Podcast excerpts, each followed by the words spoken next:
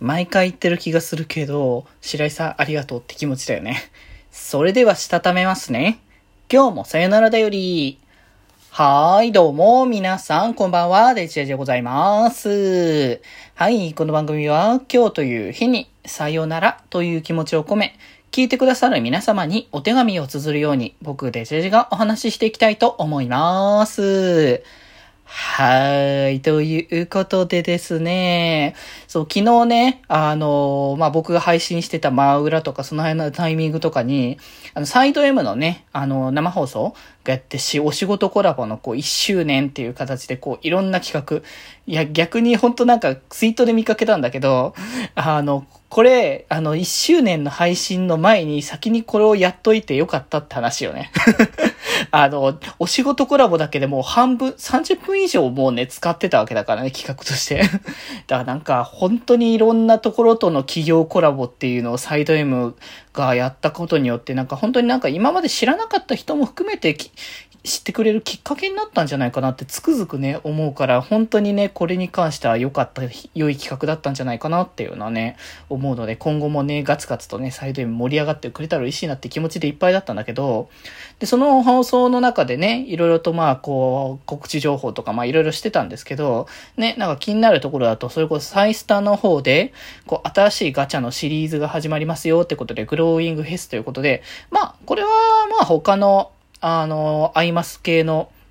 ものだったり、他のソシャゲでもよくあると思うんですけど、通常のガチャよりもレアリティの高いというか限定感の高いガチャですよってことで、アイマス的にはフェスっていう形でどのやつでもねやってるっていうところで、とうとうサイスタでもフェスが来るのかと思って、フェスが来たんだったらできればっていうか僕的な心持ちですけど、通常ガチャの方の限定を取っ払ってほしいっていう気持ちの方がちょっと強いかなという感じ。やっぱね、どうしてもね、通常限定が毎回来るっていう流れよりかは、フェスの時にドバッと、来てくれた方が嬉しいなっていう気持ちではあるので、ちょっと実際今後どうなるかわかんないけどね、それこそこれに関しては、例えばライブ行った時のアンケートのところに多分ゲームの希望みたいなのが入ると思うから、そういうのでね、投げるのはワンチャンありかもしれないなという思いでますけど、とりあえずだから今回は本当に多分フェスだから完全限定のみだけのガシャって形で、もう今回クラファーがトップとしてね、出てくるって形で、フェスのガシャはアニメーションの演出がすごいなって改めて見て、ね、やっぱどうしても基本的には、あれは一応ライブ 2D ではないらしいですけど、もう止めを基本的には動かすっていう表現の多分ライブ 2D 的な感覚のものですけど、それが今回多分ほぼアニメーションみたいな感覚の表現のさせ方だったから、すごいなと思って、これは多分ね、ではただ、クラファ一気に来てるから、クラファの担当の人ちらほら知ってるから、大変だなって思ってはいるけど。僕はあれなんだよね。本当に単を知って形で良かったなって感じはあるよね。多分僕、排除が来たとしても、排除の全員分出るまでガチャあるってことはしないので、でもただこの変則的にフェスが来るっていう状況から考えて、通常の工場のガシャで来ちゃった時、春菜くんがそこで引くかどうかは結構悩ましくなってきたなっていう部分ではあるんだけど、今天井まで引ける分はねあるんですけど、ちょっとね考えてしまうところはあるなと思いつつでもそれはそれでね、また来た時楽しみだなっていうのと、そう、あとソロですよ、ソロね、前々から言ってた49 Elements っていうね、新しい CD シリーズですね。ユニット&ソロのね、新曲をリリースしますよ、7月20日からっていうところで、初段が排除化とね、クラファというところで、情報は出てたんですけど、昨日、そのね、ジャケットと、あと、視聴の動画がね、上がったっていうところで、いや、待ちに待ってましたっていう感じでちょっとね、見てたんですけども、いや、なるほど、2曲目ってこういう感じになるんだっていう、その感動というか、興奮というか、その気持ちがすごい高ぶって仕方がないなっていう気持ちではあったんですけど、やっぱ、詳しく曲について触れるのは、実際 CD 発売してから多分、がっつり語ろうかなって思ってるんですけど、でもやっぱ、新しい風っていう、それこそやっぱ、排除の方は、新しい作詞家さんを投入しての、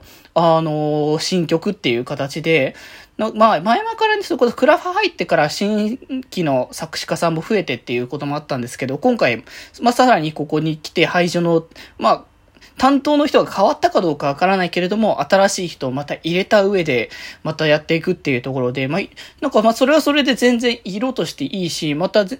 それはそれで結構やっぱ、普通に詩を見てというか曲聞いて、詩をね、こんな詩なんだっていうのを思った時に、あ、全然合ってるじゃんって感じにもなったから、ちゃんと読み込んでくれたんだな、この人はっていうのをちょっとね、感じてしまったりとか、まあ、して、ね、本当になんか、排除感のなんか、それこそやっぱりユニットの曲の方に関しては、排除感の、それこそ、ハイジャンプのリミット、最初の楽曲のなんか正当なる進化系みたいな感じの印象がすごいあって、すごい元気が出て盛り上がって、でもやっぱなんかエモさみたいなものも含めて入ってるっていうのがあったりとかして、で、やっぱそういう部分もやっぱ排除らしくていいなと思ったし、まあね、こう、とりあえずね、春菜くんのね、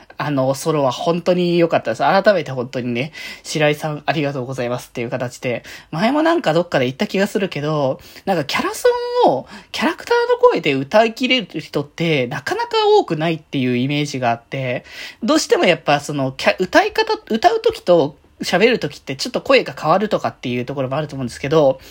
僕はやっぱ白井さんはその点ではすごい上手いっていうのって、ちゃんとそのキャラクターの声で歌い切るっていうことができる人の中では結構トップ級だと僕は思ってるんですね、白井さんに関しては。だから本当に春菜くんのこの元気さ、可愛さいっぱいで今回ね、歌い上げてくれてて、もうめちゃくちゃテンションね、上がらせていただきましたということで、本当にね、もう CD が本当に早く来月ね、待ち遠しいというね、ところではあるんですけれども、まあ本当ね、そういうような形のこうソロだったりもするし、クラファでまたね、ちょっとね、またクラファらしいさの新しい部分だったり、それぞれのソロにかなり感情を結構持ってかれそうな、やっぱクラファはなかなかにこうサイド M の中でも重みの度合いがだんだん違うみたいな方向性っぽいので、なかなかねちょっとねここに関してもこうまたフルで聴いた時の印象だったりとか、まあ今後の成長だから、なんかそれこそソロっていうところで2曲目、排除としての2曲目っていう楽曲の中を聞いてみると、やっぱし前回のオリジナルピーシーズっていうのがやっぱ自己紹介っていう感覚がこうすごい強かった印象だから、まあ言い方悪いわけじゃないけど、ちょっとやっぱキャラソンって感じ、アニソンっていうかキャラソンっていう感覚が若干否めないかなみたいな感じもあるけど、でもそれってやっぱアイドルの自己紹介曲ってほぼキャラソンみたいなもんだから、そこに関しては正解かなって僕は思ってたから、で、それで来て2曲目が来た時に、やっぱちゃんとなんか自己紹介曲じゃなくて、この、キャラクターたちがちゃんと歌ってるとか、そのアイドルたちがちゃんとその歌ってる楽曲になってるなという印象がすごく出てるから、またそれもだから今後のシリーズを聞いていく上で楽しみになってくるなって思うし、まあ逆言うとクラファの方は若干のキャラソンっぽさというか、キャラクターを押し出した感じの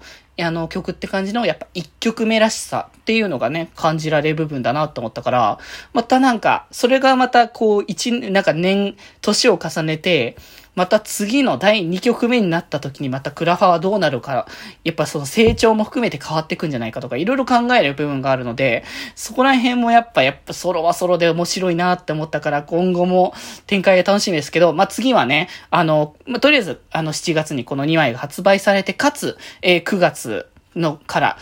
はまたバイトとダブルのね、CD の発売ということが決まっておりますので、まあ、2ヶ月一遍で、まあ、16ヶ月、まあ、1年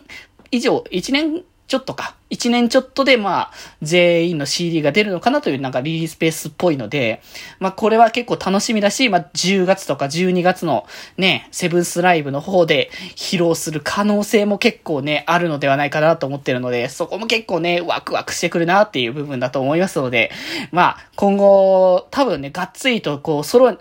については結構思い熱く語れそうな気もするので、多分このさよならとか、まあ、もしかしたら気前とかでもあるかもしれないけど、ソロのね、がっつり語りみたいなこともね、ちょっとやっていきたいかなと思っておりますので、ぜひぜひまた聞いていただければと思います。ということで、はい。